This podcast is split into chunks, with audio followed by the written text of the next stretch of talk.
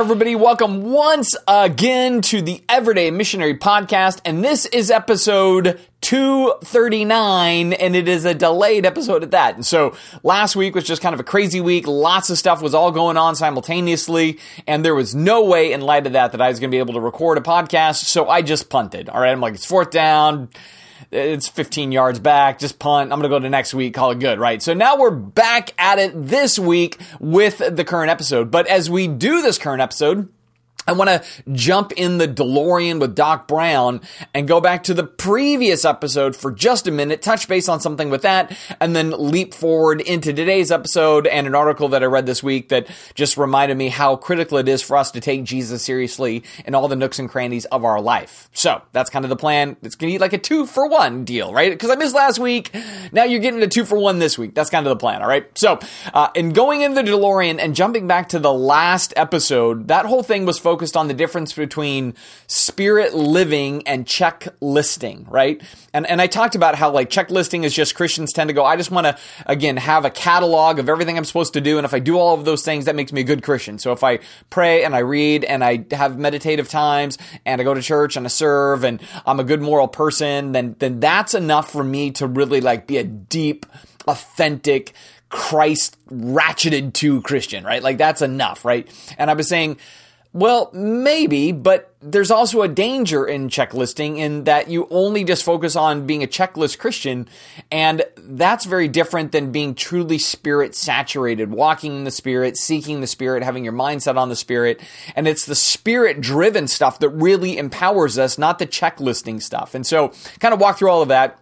I had a friend of mine reach out and they said, Hey, I really appreciate it, but can you kind of fill in a blank for me, which is if I if I'm checklisting, can I use checklisting as like a path, like stones or waypoints to being a more spirit led person? So I use those as training wheels to get me up to a place where then I have a spirit led, spirit minded life. And, and I thought this was a great question. And so my answer to them, and I thought I would put it in here, is yes, but, in other words, yes, you could use the checklists as training wheels to a spirit endowed, spirit living life. But there's a risk in there. And so I'm going to start with the but first, and then I'm going to get to the yes. All right. So here's the but. When we look uh, at the challenge between Jesus and the religious leaders of his day. Uh, these people were awesome at checklists, right? They literally had a giant catalog called the Mishnah, which was Mishnah is a word that means to build a hedge around something. So in this case, what like the Jewish tradition did is said the law is precious, the law comes from God, the law is His words to us, uh, and we want to make sure that we all know how to live out that law well. And so we'll come up with all of these applications from that law, and the, those applications will build a hedge around the law, a mishnah around the law, and from that we'll tell people, hey, do all these applications, and am I doing the applications? You're doing what God prescribes in the law. That's how that was all born out. But eventually it becomes legalism, it becomes burdens too heavy to bear, as Jesus talks about, and, and it becomes really problematic. And that's a good example about uh, how you can say checklists are helpful, but they can eventually become hurtful because then it's just more about I'm doing the deeds as opposed to these deeds are tools for me to go deeper into a life with God. And so legalism is always the danger of the checklists and a legalism that can be imposed on ourselves or a legalism that can be imposed on others. Like if they're not keeping the checklist that I keep, then they're less faithful than I am and I'm faithful because I have the list, right? And that doesn't always work that way. In fact, when you think about the oddity of the religious leadership in Jesus' day, it's the oddity that he says this is the worst of all the generations. So, worse than all the idolatrous generations, worse than the time of the judges where people were just completely like, it was like spring break, Fort Lauderdale, reckless living kind of stuff, right? Uh, Jesus is like, even those people, even Sodom and Gomorrah, not as bad as you religious people in the first century with your checklists, right? But they were very moral with their checklists. They were very attuned to, they were praying multiple times a day. They would treat the scripture with great reverence. Uh, you know, again, they would, they would frequent their synagogue, which was their church for them faithfully. They would do the whole Sabbath keeping faithfully and their hearts were very far from God, right? And that's the risk. And I know some will say, yeah, but the Holy Spirit hadn't shown up in the same way as he endows us. And so you know, their checklists were a little bit more doomed because they didn't have the Holy Spirit working in the context of the checklists. But we even see throughout the New Testament epistles, like in Galatians, for example, where they were still trying to do checklist living. And Paul is like, the checklists are not the Holy Spirit. And he pounds that in Galatians pretty heavily. We see the same risk like in 1 Timothy chapter 4 where people were creating all of these rules and laws and checklists that were very very moral in their appearance but absolutely immoral when it came to the gospel. And that's where Paul actually says those are doctrines of demons that you're teaching. You're not teaching freedom. You're not teaching faithfulness. You're not teaching thankfulness. You're teaching, uh, here's all the rules. And that gets in the way of spirit flourishing. So my thing is in saying, can we use then, uh, the, the checklist lifestyle as training wheels to spirit living? You can, provided that you're very aware that those are just tools to something deeper. And in that, what you want to do to see the the waypoints of the checklist become a tool to spirit living. What you want to do is remember all of these things are are to be uh, engaged with in humility, in dependency, and ultimately you're doing all of that because you're saying, God, I want to move beyond just the the the line item here to this being true to my life because my life is rooted deeply in you. My life is rooted in asking the Holy Spirit to be moving in and through my life. And so with that, it's like when you sit down to maybe do a quiet time or a devotional or whatever terminology you like to use, that you start with prayer and the prayer is, Holy Spirit, what do you want to teach me here today? What do you want to work on in me here today? What lesson is it that you want me to wrestle with and grapple with and from that emerge on the other side more in alignment with you, more aware of my need to depend on you? Because what is true to the Christian life, to really do it the way Jesus articulates it, you have to be endowed by spirit power. You just have to. It's too counterintuitive for us to white knuckle it in the kind of uh, self-determined spirit, right? This is what I love about the fruit of the spirit that gives this whole beautiful list. And the last thing is self-control. In other words, it's not like the the Christian life. If I try to live the Christian life in my own self-control, I'm going to fail pretty radically and I'm going to fail in any number of ways. Either I don't live it out or I'm super judgmental toward others who I think they're not living it out, right? So my poop doesn't stink as much as everybody else's. That's going to be part of my problem. Or I just fail a lot and then I'm frustrated and I'm beat down and it just feels like, no, this is burden's too heavy to bear. Or maybe a third one is we just water down all the expectations that Jesus has for us. Or maybe another one is that we go, no, we're going to focus just on the moral rules, the ones that I'm really good at keeping. And then I'm going to hold the world accountable to those things all of that is like the problem here, right? All of that is the danger of the checklists. And that's why religion had so much problems. They were hypocritical even with their checklist. Some of the things they were really good at and they emphasize those and the things that they're bad at, they kind of minimize those. And Jesus is like, no, this is not what I'm doing. This is not my kingdom. This is not my way. This is not what God's plan is. This is not how we bring flourishing to the world. And so from that, lists can be a tool, but you got to make sure they stay a tool that leads you into dependency and leads you into a, a constant prayerfulness of, of God, help me uh, to, to enter into a space where these things are organic. I hunger for them and they develop in me real humility and authentic kingdom like obedience. All right. Because that's much of what the spirit life element is all about. It's kingdom minded obedience. It's actually saying, I want to be in a space that the spirit has empowered me with self discipline to then from that do the things that Jesus outlines in for example, the Sermon on the Mount or the Sermon on the Plain or his definition of love or Paul's definition given to him by the Holy Spirit in 1 Corinthians 13, that we would embody those kinds of things in an organic and natural way. And the only way that's going to happen is it's less of us and more of him. Because there's something I'm increasingly um, confronted by uh, when I look at the life of Jesus and look at the expectations that he has for us.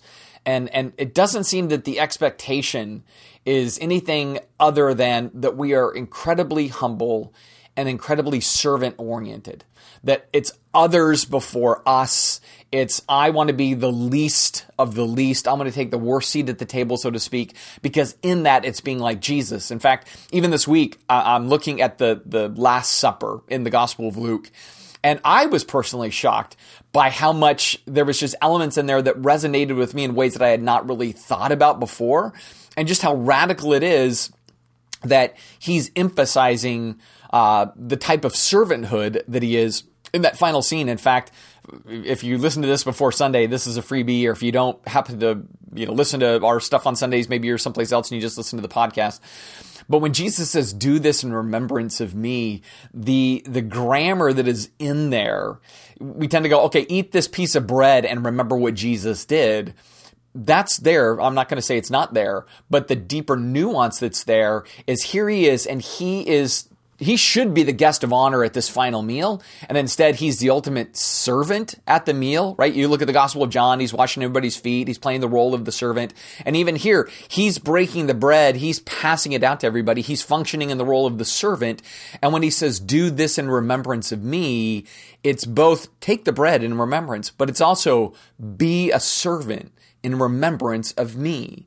Take the posture of the least, not the greatest. Take the posture of others before you. That is how you do things in remembrance of me. And so our, our servant oriented life is to be a tribute to the servanthood of Christ that we see throughout the Gospels. And that is the essence of kingdom living. And that requires a spirit oriented life because only the Holy Spirit can deal with our ego and our pride and our self indulgence and our sense of entitlement and our protectiveness and our demanding spirits and everything else. Like that's just in us in, in, in full measure. We're good at that stuff. We're good at that stuff in our marriages, our parenting, at work, in our leisurely time, whatever it is. It's easy to put me before others. It's tougher to put others before me. And I think that's why spirit empowerment is so critical and why then the fruit of the spirit is what those things are. Love, joy, peace, patience, kindness, goodness, gentleness, long suffering, self control. Like all that stuff is designed to make it possible for me to then put others before me and fulfill that whole spirit led life. All right. So checklists can't get you there. Only the Spirit can. But checklists can lead you to the Spirit if you're doing the checklist because you want more of the Holy Spirit. But if it's just like, no, I got to get this stuff done. Good Christians do these things and you're just pounding them out and saying, hey, I fulfilled the list. I feel good about myself because I did the list that's not the right space to be in. Uh, again, the list is to remind us of our inability to do the list. It's like God gave 613 laws in the Old Testament to just prove you can't do them. And from that, to just throw your life on God in humility and dependence. And then from that, He can develop in you true holiness, which again, what is functional holiness on this podcast?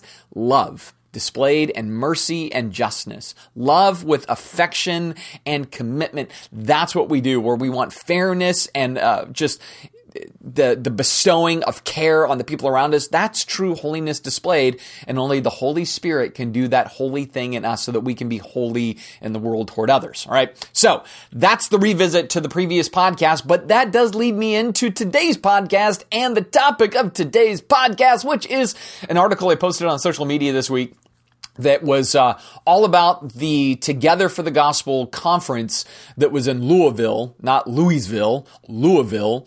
Um, I've been scolded about that one before, but in Louisville.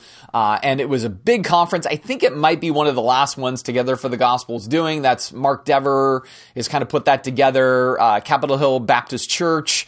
Uh, had a lot of big speakers at it, like David Platt and John Piper, everything else. And so 12,000 Christian leaders descended on Louisville for a couple of days to go to this conference. And during the conference, there was a couple of guys that went out and started interacting with and just asking questions of the various people that were working at restaurants or coffee shops or you know just the, the, the kind of the infrastructure that all these leaders would tap into while they were at this conference. And so the question they had was basically, hey, you just had 12,000 people who really take the Bible seriously because the Together for the Gospel conference is a more conservative kind of conference. It's very Southern Baptist oriented as far as some of the leaders that are there. And it's saying, hey, we think the Bible's a word of God. It's inspired and inerrant and God holds us accountable to it. Therefore, downtown Louisville, did you experience 12,000 empowered people who are living out the book that they proclaim and go into this conference for? And the results were kind of sad right? So, like baristas were like these people were rude. Uh, Southern Baptists are the worst. Uh, some of the restaurants were like they just left everything kind of a crazy mess. Uh, at best, it was like they weren't terrible, but you know, it there was nothing memorable about it necessarily. And so the best commentary they got was neutral, and the worst commentary they got was rude, demanding, uh, you know, messy, whatever else. And, and it made me think like, you know, we as Christians should be like, like the Boy Scout motto that we leave a place better than we found it. And so that kind of raised the question for me. Did Louisville, did it did it find that this group of 12,000 people when they left they went we that was we're better for it. That was a better experience for us. I'm glad those 12,000 christians showed up in our community for a few days because man that just that brought up the level of everything just a bit. And the reality was, no, it didn't. In fact, it left a lot of people with a bad taste in their mouth about Christian leaders and the Christian religion, and particularly something that sounds and looks Southern Baptist and takes the Bible seriously, that there wasn't any aroma of Christ, I think is what the author of the article said. No aroma of Christ. And I was thinking about that in relationship to then the everyday missionary and how critical it is that we have to begin to embrace that Jesus informs every area of life and informs it by what I was just talking about this idea of servanthood that every environment we find ourselves in, we aren't coming to that as the patron chiefly. We're not coming to that as the purchaser. We're not coming to that as the person with the money that's getting a service and therefore with the service we can make demands, have expectations. We don't have to go all in on this Jesus thing when it's me laying down some good old good old cash for the item or coffee or food or whatever. No, we need to enter all of those spaces still with the mindset of Jesus, which is I'm here to serve even as I'm buying coffee. I'm here to serve even as I'm ordering food. I'm here to serve even as I'm getting an Uber. I'm here to serve even as I'm interacting with my you know hotel manager over a situation with my room. That everything that we do, we want to drive through the filter of how would Jesus do this, right? Because here's the thing. I think sometimes we think, well, if I'm not actually wearing a t-shirt that says I follow Jesus, you know, therefore it's not it's not an evangelism moment, then I'm allowed to just kind of be myself and not think like Jesus that is flawed and faulty thinking. I think that's that's sinful thinking. I think that's the stuff that so often got religion in trouble with Jesus in the gospels, right? They thought there was the time that they were on and the time that they were off and and that's not the way it works. And they put themselves ahead of others and that's not the way it works, right? So when I go out to a restaurant, the person that is coming and taking my order, you ready? They're not my server. They're not my server right? If anything, they're they're they're doing something that I get to benefit from, but I want to look at that and say, how do I serve this person that's called a server? Right? How do I make their day brighter and better? How do I bring flourishing to their environment? Let's say they mess up, big mistake, screw up my meal, whatever it is. How do I respond in such a way that they go, you know what? I'm glad I screwed up with that person's meal because they made my day even in light of my screw up, right? That's the way you want it to be. You order a coffee, it's the wrong thing. You want to go up to the counter and you want to deal with it in such a way that they go, you know what? That person is a good person. That's good people right there. You may not share Jesus in that. You may not have a gospel opportunity in that, but you're bringing flourishing to the world. And this is the part I think is so important. I think one of the weaknesses of some of our Protestant vision or our evangelical vision is that we make kind of the, the, majority of stuff, the load is on see people saved through the gospel to move from spiritual death to spiritual life. And that's like the primary goal and purpose for why we're here. I, I agree that it's one of the goals, but it's not the only goal. And, and here's why I say that. I know some people right now, your lights are all flashing on your dash. Like, what do you mean the gospel is the only goal? Not according to the Bible, it's not. So I take us back to Paul in Galatians chapter 3. He says, God preached the gospel way back in time to Abraham. And what he preached to Abraham as the gospel is that all the nations would be blessed, made happy by the lineage of Abraham, by the nation of Israel, what eventually leads up to the Christ and the kingdom, the expansion of the kingdom in the world. Like all of that is the gospel. And when you think about it in those terms, then bringing flourishing to the world around you is as much our responsibility as sharing the gospel with the world around us because they're intertwined right? So the flourishing of everyday life is intertwined with this message of restoration because that's what Jesus' goal is, not just to make souls new, but all things new. And so our marching orders are the same. We're not just to see people's souls made new, we're trying to see all things made new.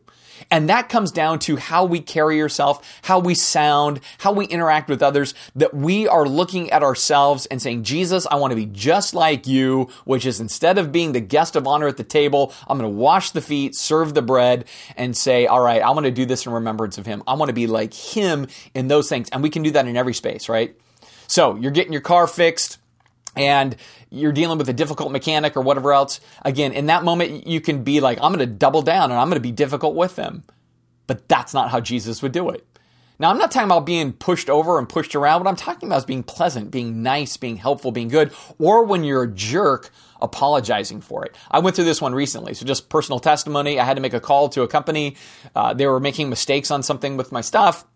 And so I get on the phone and it's kind of the like, they're just dug in. They're not going to be very helpful for me. So I start getting kind of pushy and demanding and everything else. And I'm just full on, just like sin mat comes out on full display as far as I'm getting frustrated. And you got to understand for me, frustration is probably not the same as others. I don't have a big temperament problem. I don't get yelly, angryish, verbose, anything like that. But I, I get a little tense, right? My salsa level goes up. And I realized and I stopped and I said, can I just tell you, I, will you forgive me? Like, so I'm dealing with this lady on the phone who wasn't, didn't start off pleasant. Uh, therefore, I turned into somebody not pleasant. And then I said, I, I just want to stop. That was rude of me. You're doing your job. I understand your hands are tied. I'm not faulting you for this. And I was out of line to do that. Right. And then she just instantly was like, you know what? Nobody's ever said that to me over the phone on issues like this before. And she's like, thank you for that.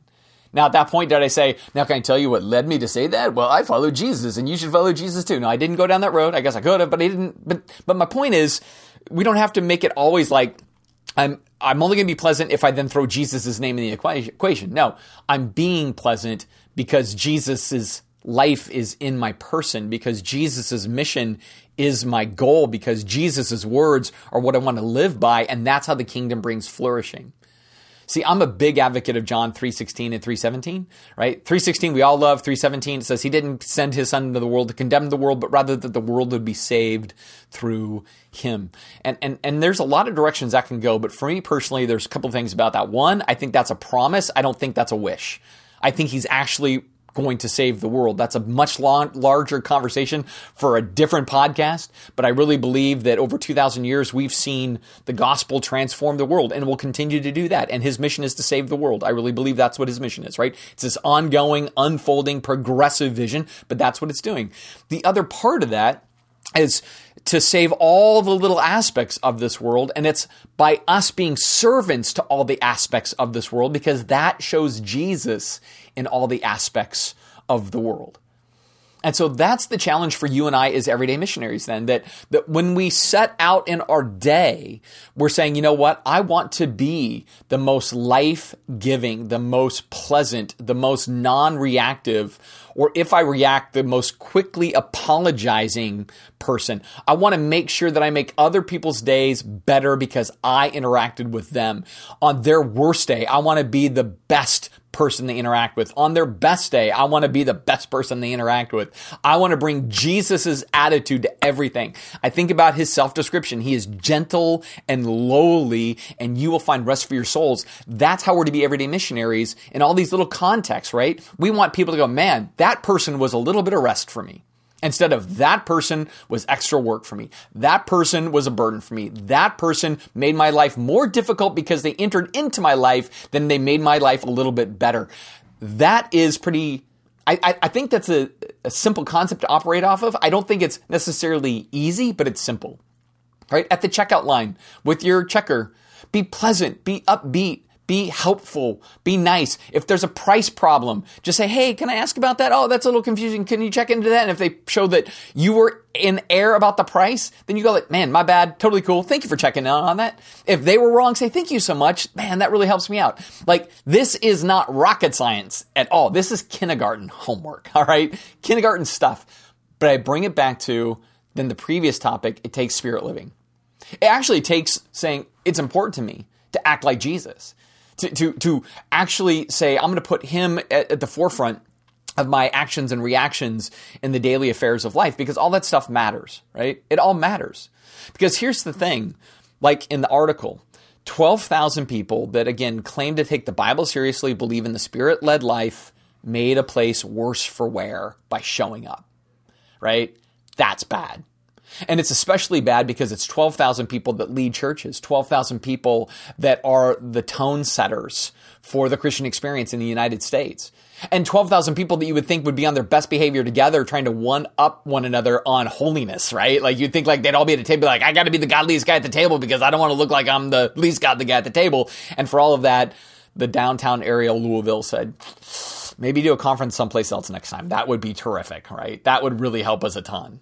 That's tragic.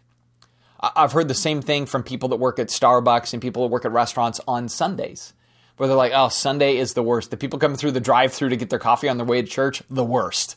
Um, matter of fact, some of them joke that they spike it with decaf just to be spiteful because the people are rude on the the intercom or whatever else. I'm like, that's funny. Just give them decaf. That's payback, man. That's an eye for an eye, tooth for a tooth, and earthly standards, right?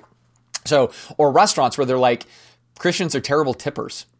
You know, they like all they all come in after church and they don't tip well and they leave a big mess and they're they're just not the most pleasant people to deal with. Like all of that sends a message to a lost world. And it's not a Jesus message. It's just we're entitled, you know. We're we're evangelicals, we've been on top for a while, we're a bit entitled, we do our own thing. That's not Jesus.